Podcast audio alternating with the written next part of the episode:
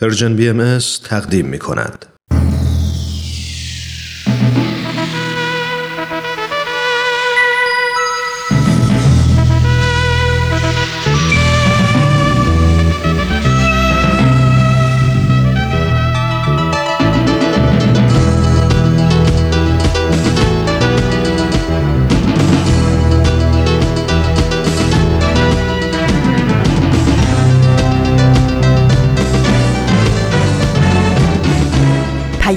دوست. برنامه ای برای تفاهم و پیوند دلها.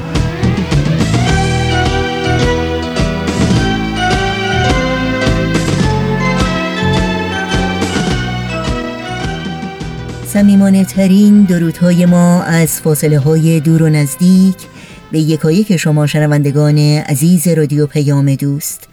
در هر خانه و سرای این دهکده جهانی به خصوص در سرزمینمون ایران که شنونده رادیو پیام دوست هستید امیدواریم دلشاد و ایمن و تندرست باشید و روز خوبی رو سپری کنید. نوشین هستم و همراه با همکارانم میزبان برنامه های امروز رادیو پیام دوست. دوشنبه 18 فروردین ماه از بهار 1399 خورشیدی برابر با ششم ماه آوریل 2020 میلادی رو پیش رو داریم و بخش هایی که در این پیام دوست تقدیمتون می‌کنیم شامل این روزها به یاد تو تاریخ به روایت مورخ و گزیده هایی از یک سخنرانی خواهد بود که امیدواریم از شنیدن این برنامه ها لذت ببرید.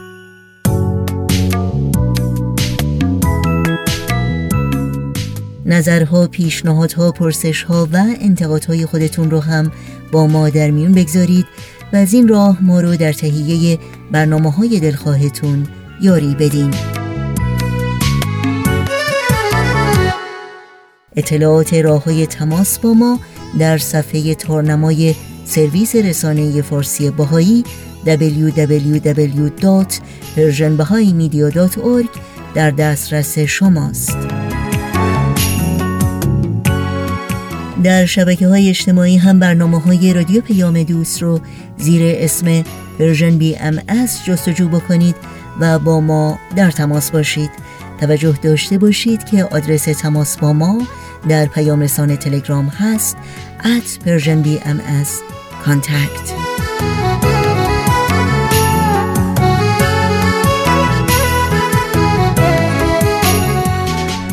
این صدا صدای رادیو پیام دوست با برنامه های امروز با ما همراه باشید.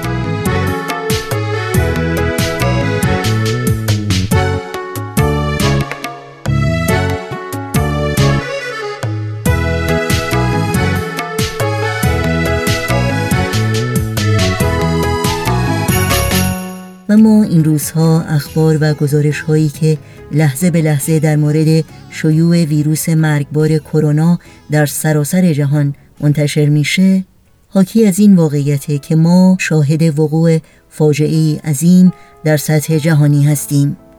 فاجعه انسانی که تأثیر عمیق و نگرانی روزافزون هر انسانی رو برمیانگیزه.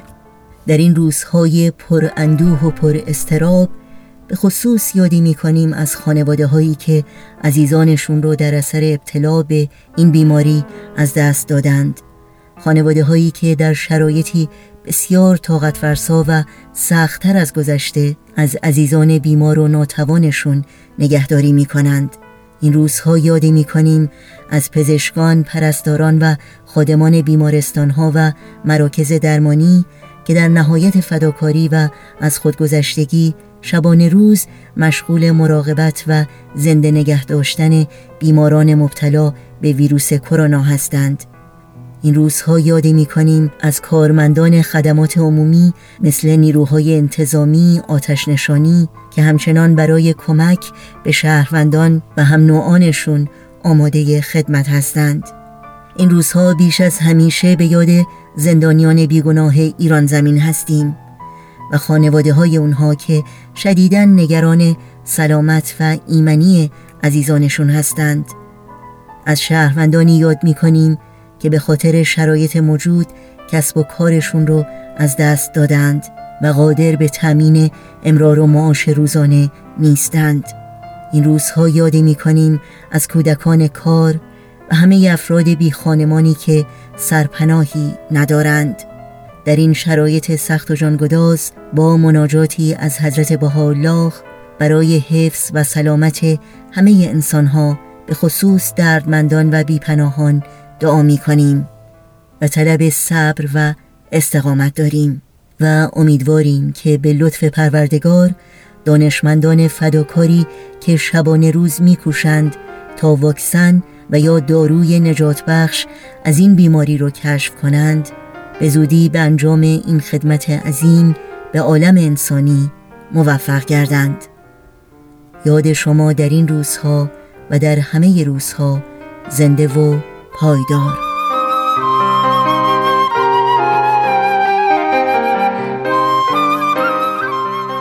الهی الهی اولیای خود را حفظ فرما. توی آن کریمی که عفت عالم را احاطه نموده. بر عبادت رحم فرما و تایید نما. بر اعمال و اخلاق و اقوالی که لایق ایام توست. به یک کلمه اولیا بهر بخششت مواج و به یک اشراق نگر امر آفتاب جود و قفران ظاهر و هویدا. همه بندگان تو اند و به امید کرمت زنده اند. دست قدرت از جیب قوت برار و این نفوس در گل را نجات ده. توی مالک اراده و سلطان جود. لا اله الا انت العزیز الوهاب.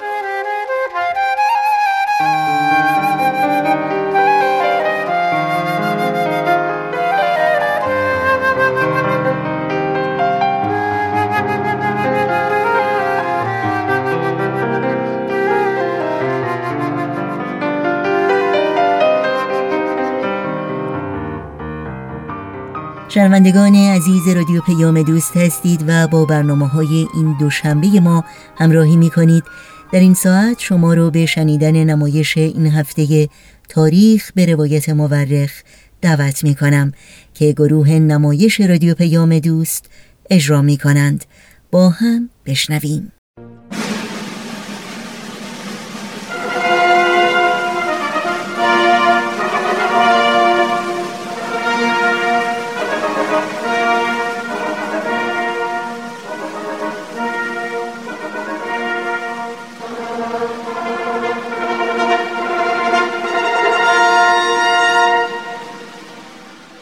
تاریخ به روایت مورخ.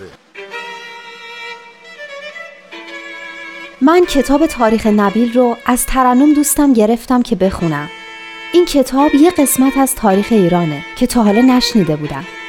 کتابو که باز کردم خود نبیل که اونو نوشته شروع کرد با من حرف زدن. خیلی عجیب بود.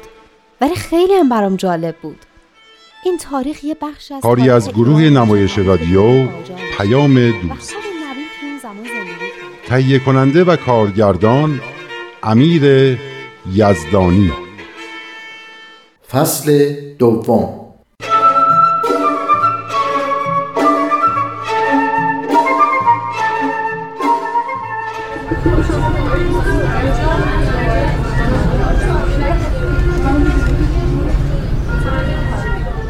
گفتی بیایم کافی شاپ که سکوت کنی؟ کجایی؟ تو فکرم. تو اون لحظه که حضرت باب میگن من فردا کشته میشم و اگه به دست یکی از شماها باشه بهتره. اون وقت کی داوطلب میشه؟ انیس. انیسی که اونقدر عاشق حضرت باب بوده که روز و شب نداشته. همون که تنها دلخوشیش وعده بوده که حضرت باب بهش داده بودن که با ایشون شهید میشه. می‌فهمم چی میگی. سخته که آدم فکر کنه کسی که اونقدر حضرت بابو دوست داشته بعد حاضر بشه به دست خودش ایشونو بکشه. اصلا نمی‌فهمم. من که هرگز نمی‌تونم یه همچین کاری بکنم. اصلا. فکرش هم نمی‌تونم بکنم. برای همینم انیس رو درک نمی‌کنم. خب انیس مثل آدمای معمولی نبوده. عشقش هم یه عشق معمولی نبوده.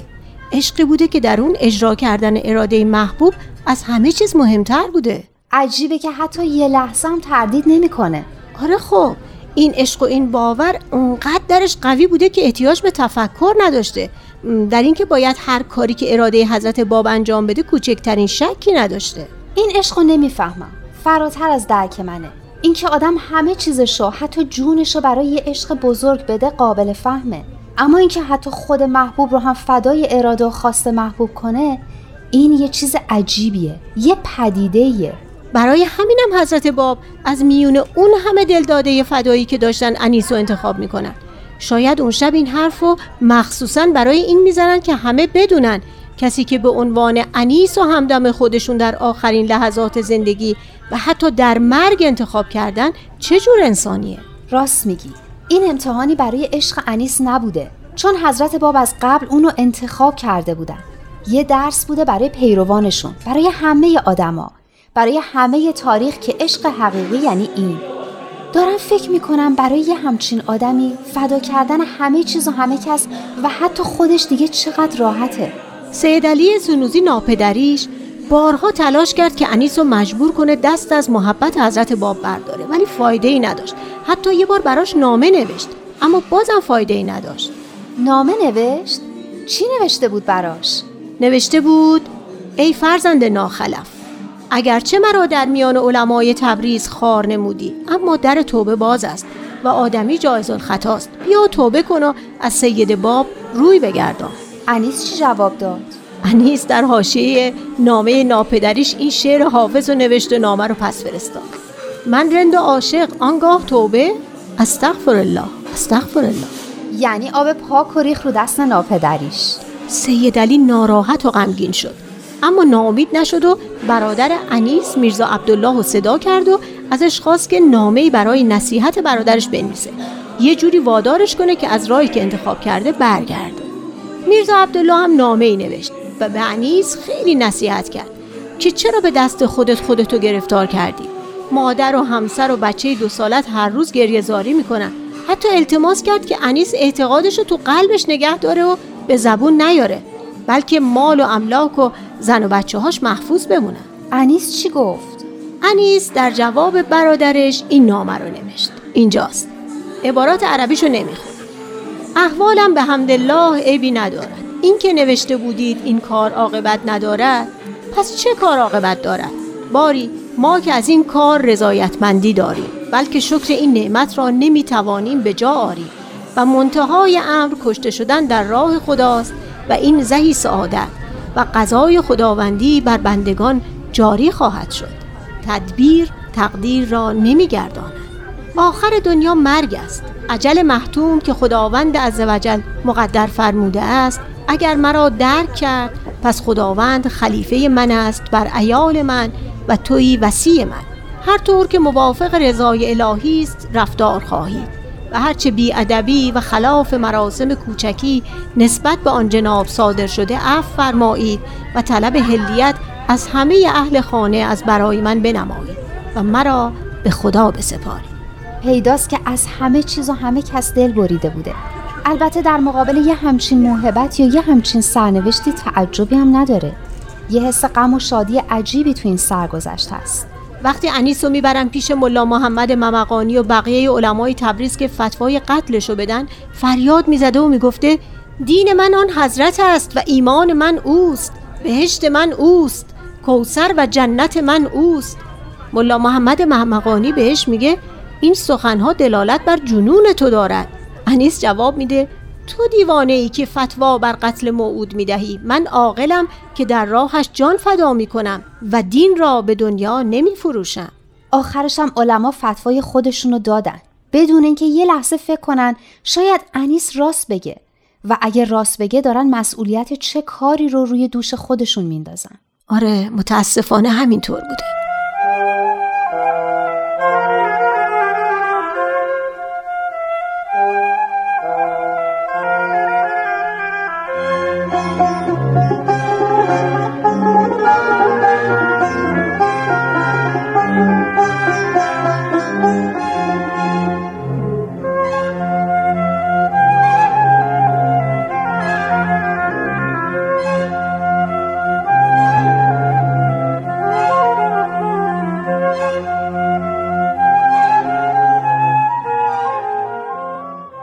جناب نبیل بقیهش رو تعریف کنین. خب تا کجا تعریف کردیم؟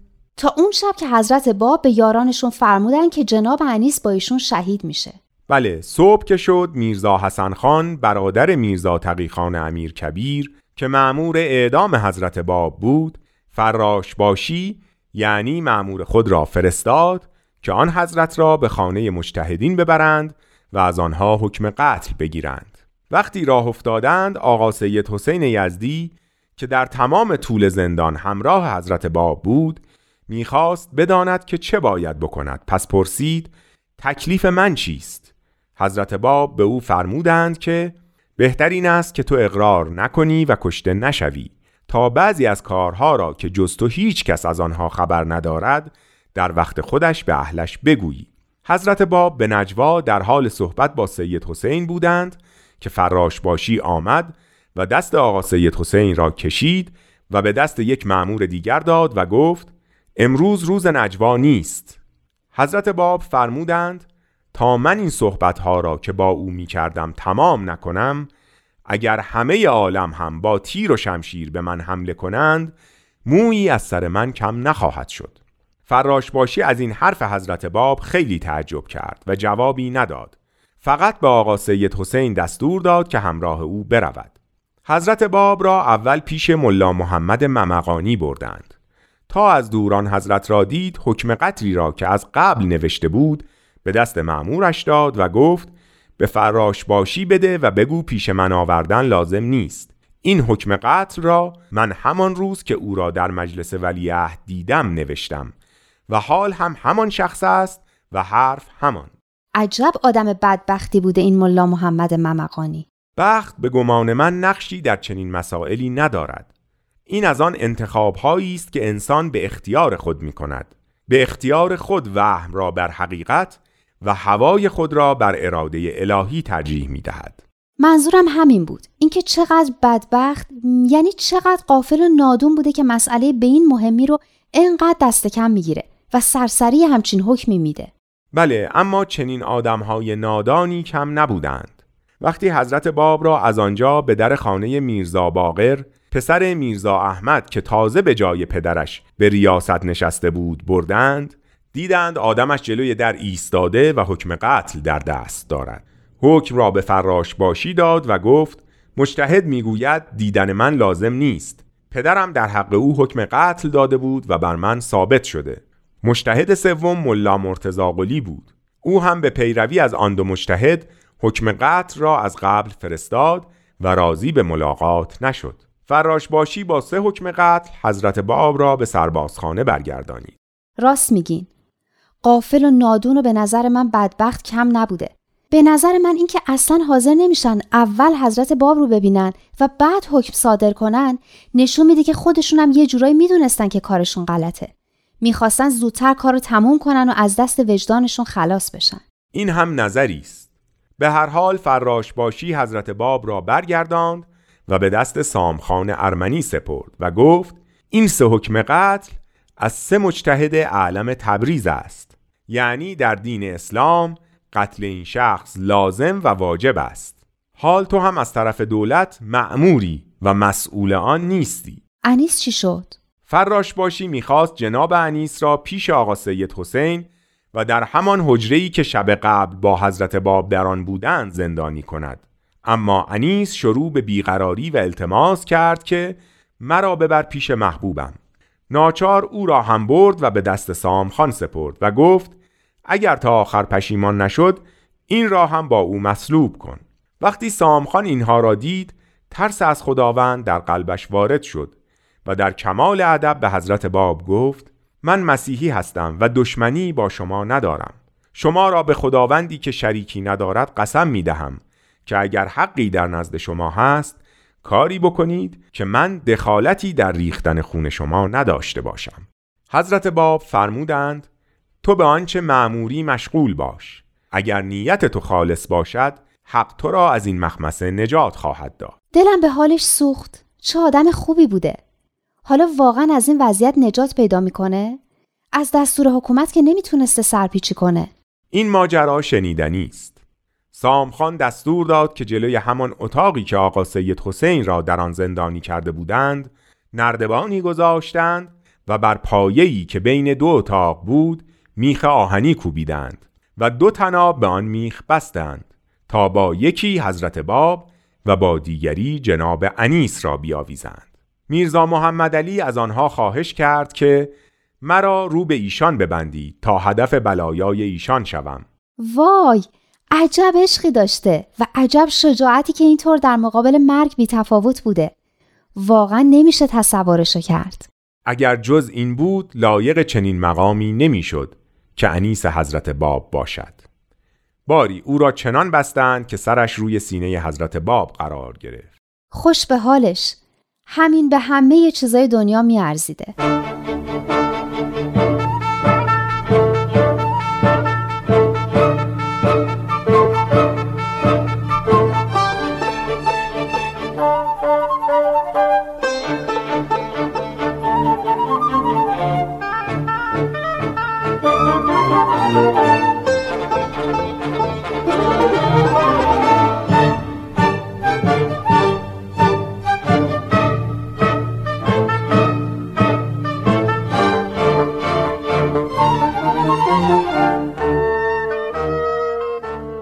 حدود ده هزار نفر روی پشت بام سربازخانه و پشت بام های اطراف جمع شده بودند تا این اعدام را تماشا کنند. سربازها در سه صف ایستادند. در هر صف دویست و پنجاه سرباز ایستاده بودند. به صف اول فرمان شلیک دادند. آنها شلیک کردند و نشستند. بلا فاصله به صف دوم فرمان شلیک دادند. آنها هم شلیک کردند و نشستند. صف سوم بدون فاصله شلیک کردند. از دود بارود هوای روشن نیمه روز مثل نیمه شب تاریک شد.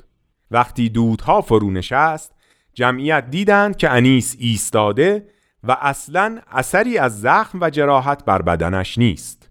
حتی روی قبای سفید تازه‌ای که پوشیده بودند قباری هم ننشسته. اما حضرت باب آنجا نبودند. چی شده بود؟ همه با حیرت گفتند سید باب غائب شد. وقتی به دنبال آن حضرت گشتند ایشان را در همان اتاقی که آقا سید حسین زندانی بود پیدا کردند. همان فراش باشی که گفته بود حالا وقت نجوا نیست دید حضرت باب با کمال اطمینان و آرامش نشستند و با آقا سید حسین صحبت می کنند. در آن موقع به فراش باشی فرمودند من صحبت خود را تمام کردم. حال هرچه می خواهید بکنید. به هدف خودتان خواهید رسید. فراش باشی از همانجا به خانه خود رفت و از شغلش استعفا داد و برای همسایش این جریان را تعریف کرد و همین باعث شد که همسایش که میرزا سید محسن نام داشت و از اعیان و اشراف تبریز بود ایمان بیاورد. من این آقا سید محسن را در تبریز دیدم. او مرا به سربازخانه برد و محل همه این وقایع را به من نشان داد. سامخان چی کار کرد؟ اون که خودش از حضرت باب خواسته بود که اگه حقیقتی باهاشون هست کاری کنن که در این کار دخالتی نداشته باشه. سامخان از دیدن این قضیه سپاه خود را برداشت و از سربازخانه بیرون رفت و گفت اگر مرا بند از بند جدا کنند که مرتکب چنین امری شوم هرگز نخواهم شد در این موقع آقا جان خان سرتیپ فوج خمسه ظاهر شد و سپاه خود را که به فوج خاصه ناصری معروف بود حرکت داد و گفت این کار را من می کنم و این ثواب را من می برم.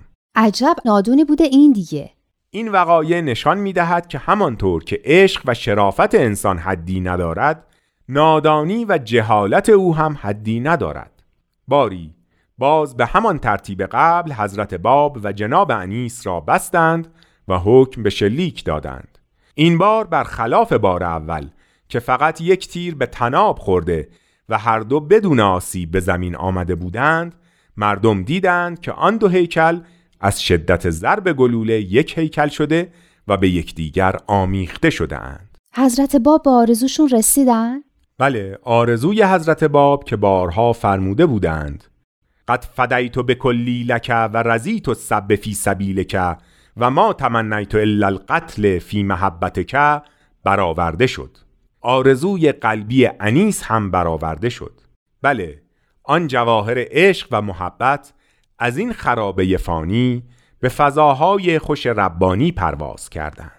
چه مردم بدبخت و نادونی بودن مردم تماشاچی که به صلیب کشیده شدن دوباره حضرت مسیح رو دیدن و نفهمیدن آخه اینقدر این خواب عمیق بود که هیچ چیز بیدارشون نمی کرد؟ حضرت باب بار دوم که می‌خواستند ایشان را به دار بکشند در پای دار خطاب به مردم فرمودند ای مردم اگر مرا می شناختید مثل این جوان که برتر از شماست خود را در این راه فدا می کردید من آن ظهور وعده داده شده ای هستم که آسمان کمتر مانند او را دیده 313 نفر از اولیا خود را فدای من کردند این 313 نفر همونایی بودن که از خراسان حرکت کردن و تو قلعه شیخ تبرسی کشته شدن؟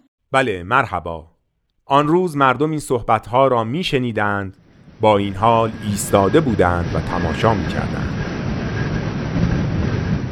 وقتی حضرت باب را تیر باران کردند باد سیاهی وزید و باد و خاک روز را مثل شب تاریک کرد به طوری که مردم راه خانه خود را پیدا نمی کردند. این طوفان سیاه از ظهر تا شب برقرار بود و هوا کاملا تاریک شده بود حضرت باب چند سالشون بود که شهید شدن؟ حضرتش در آن موقع به حساب سالهای قمری سی و یک سال داشتند. نهضت خودشون رو وقتی 25 سالشون بود شروع کردن. یعنی بعد از 6 سال شهید شدن. بله مرحبا. شهادتشان به تاریخ قمری در 28 شعبان 1266 هجری قمری واقع شد. راست میگین ماه شعبان بود. امیر کبیر می‌خواسته حضرت بابو به شهادت برسونه که بعدش با خیال راحت روزه بگیره. واقعا که زهی خیال باطل. بله چه روزه ای که مظهر الهی را نشناختند و چنین ظلم آشکاری را در حقش مرتکب شدند و به جرم داشتن پیروان دلیری که تا آخرین نفس اعتقادات خود را انکار نمی کردند به دار آویختند و تیرباران کردند. واقعا بعد از چنین ظلمی دیگه چه روزه‌ای چه نمازی چه دینی چه ایمانی؟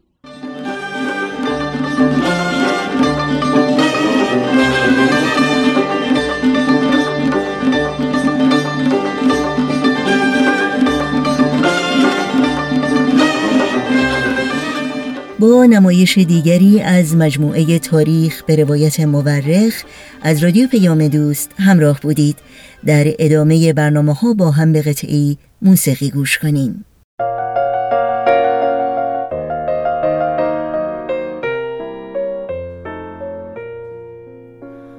راه زود دستید من یلدام شب دور از خورشید. باز پاییز شد و با چرخید و هوس چو گیاهی مرموز رویید او رویید و درخت. از این همه درد چو نگاهم خشکید. تا دیروز قدمی بردار من رو باز به شروعش بگذار. تو زیبایی و از این دلتنگی بیمار با من حوصله کن. در این شب کور تو همیشه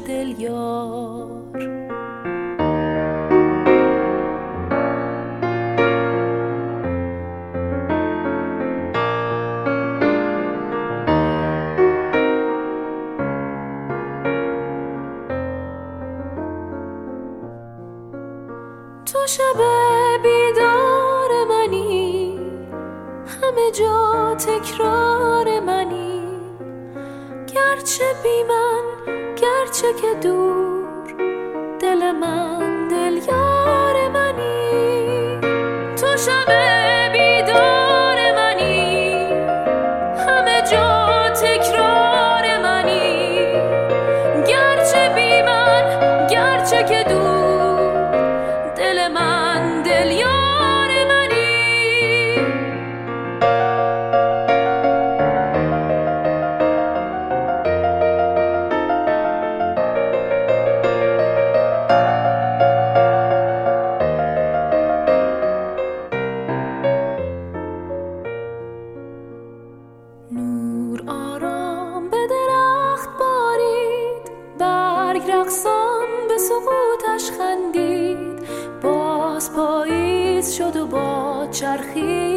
هوس چو گیاهی مرموز رویید او رویید و درخت.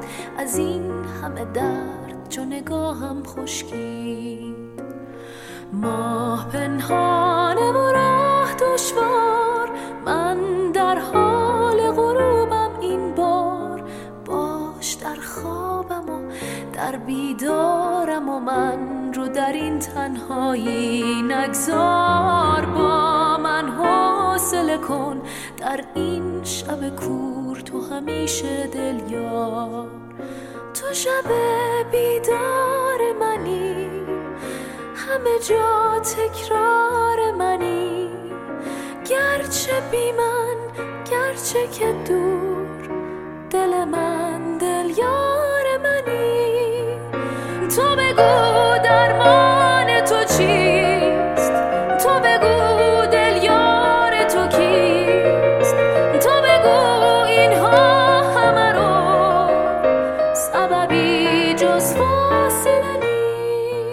در این بخش از برنامه های امروز رادیو پیام دوست به برنامه گزیده های از یک سخنرانی و بخش پایانی گزیده های از سخنرانی دکتر هوشمند بدیعی می رسیم با عنوان کاربرد اقتصاد روحانی.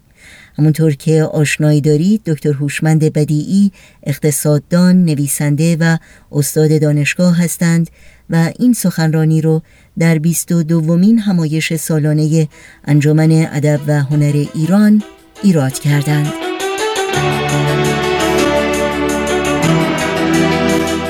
به موضوع دیگری که در اینجا اشاره بشه این هست که بحران اقتصادی رو ما نمی‌تونیم پیش بینی بکنیم در همین جامعه ایران و با اون ویژگی های متمایزی که نه تنها برای خود جامعه باهایی در ایران خوب بود و به یک رفاه نسبی رسید بلکه باعث رشد اقتصادی ایران هم شد. یک باره دیدیم که در سال 1979 این جامعه با یک بحران اقتصادی روبرو شد. مثلا برای جامعه ای که افرادش کار رو به عنوان عبادت می‌دانند و خدمت به کل جامعه رو وظیفه روحانی خودشون می‌دونند دیده شد که در بخش‌های مختلف دولتی و خصوصی پاکسازی شدند و بیکاری تولید شد. برای جامعه ای که آموزش و پرورش اجباری است جوانانش از حق تحصیلات عالیه محروم شدند و با توجه به علم اقتصاد کسانی که دارای مدارک دانشگاهی هستند درآمد بیشتری دارند. از کسانی که دارای مدارک دانشگاهی نیستند این جوانان ما و جامعه باهایی رو از لحاظ مالی تحت فشار قرار دادن که در فقر زندگی کنند.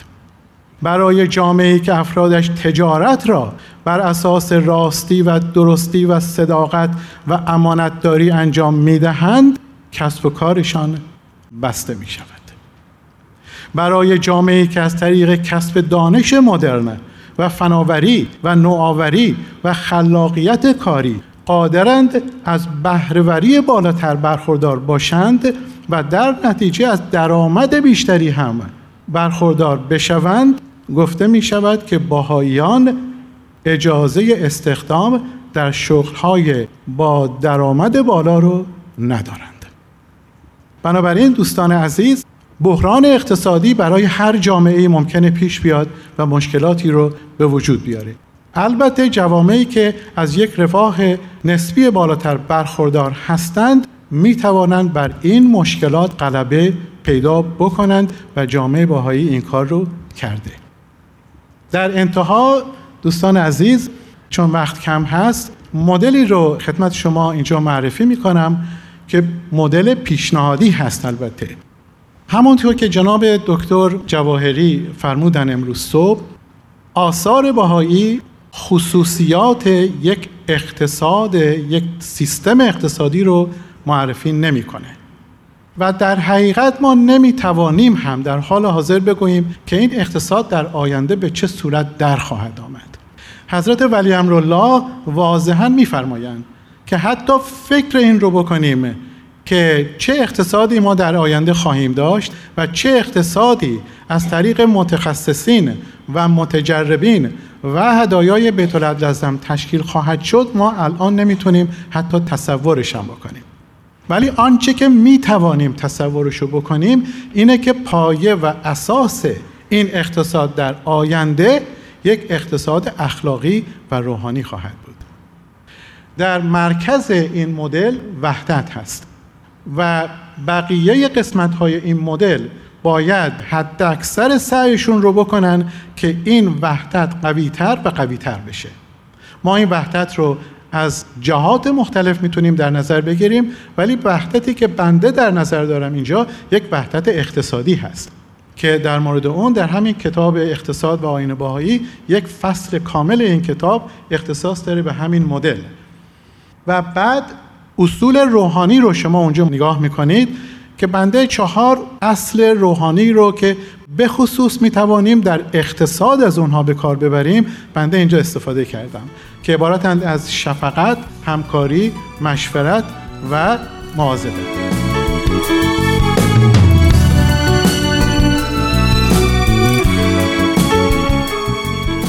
همچنان شنوندگان عزیز رادیو پیام دوست هستید. بعد از لحظاتی موسیقی ادامه برنامه گزیده های از یک سخنرانی رو با هم میشنویم.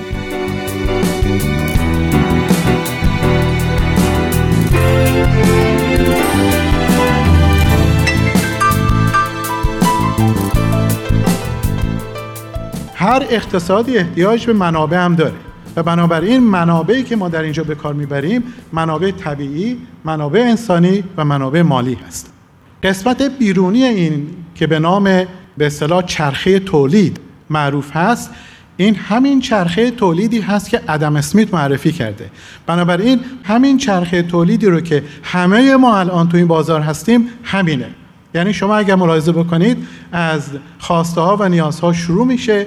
بعد سازمان های تجارتی تشکیل میشن که جوابگوی خواسته ها و نیازهای ما باشن.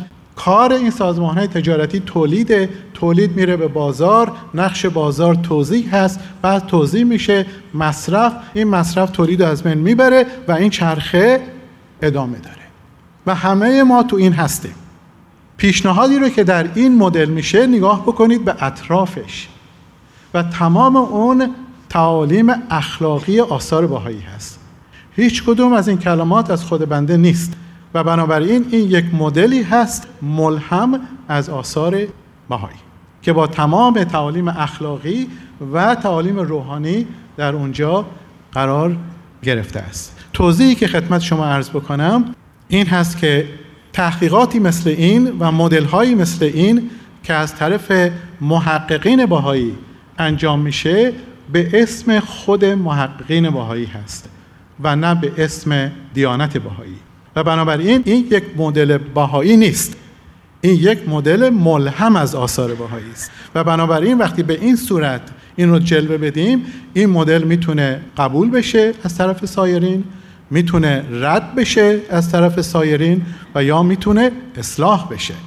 و بنابراین تمام مدل های ملهم از آثار باهایی به اسم افراد هست و این بیانی هست که به طورت لازم برای خود بنده نوشته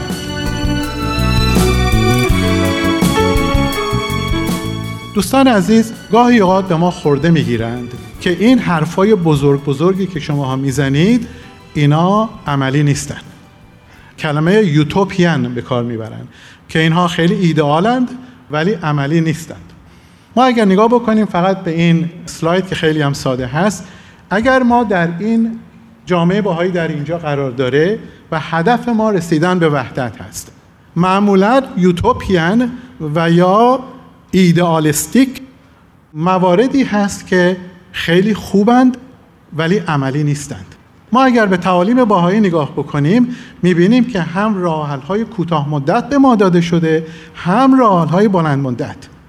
راحل های بلند مدت توسط خود حضرت بالا به ما داده شده. و ما بیت رزم رو داریم که جامعه باهایی رو قدم به قدم راهنمایی می‌کنند که ما به این تعالیم و به این احکام بلند مدت برسیم.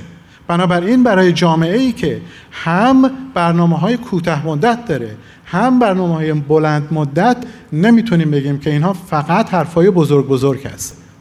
اینها تعالیمی هستند که ایدئالند و عملی هستند و در حال حاضر نه فقط در جامعه باهایی حتی در خارج از جامعه باهایی بسیاری از این تعالیم داره اجرا میشه. خیلی ممنونم.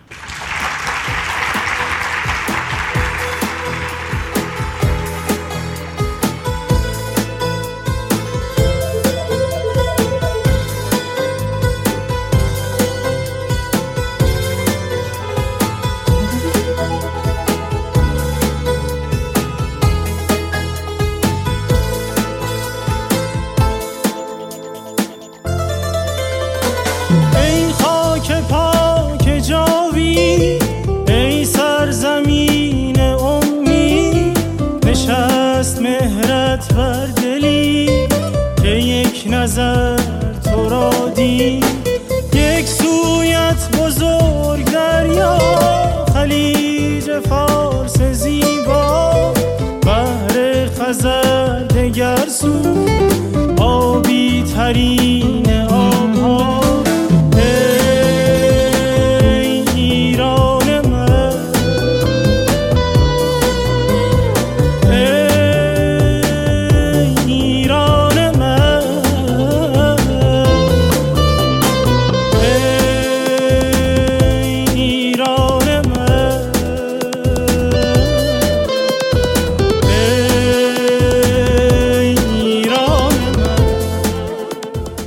پایان برنامه های امروز نزدیک میشیم. پس اجازه بدین تا اطلاعات راه های تماس با ما رو سریع در اختیار شما بگذارم. آدرس ایمیل ما هست info at persianbms.org شماره تلفن ما 001 703 671 828 828 در شبکه های اجتماعی ما رو زیر اسم Persian BMS جستجو بکنید و در پیام رسان تلگرام با آدرس at Persian BMS Contact با ما در تماس باشید.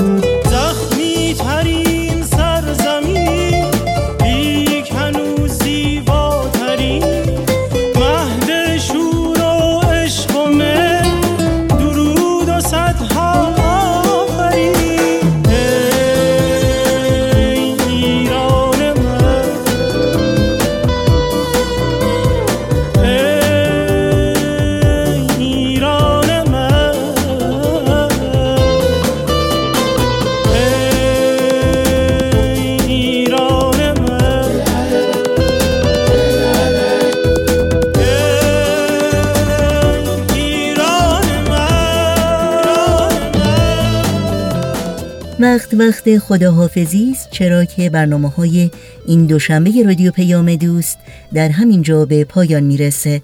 همراه با تمامی همکارانم در رادیو پیام دوست با همگی شما خداحافظی می‌کنیم.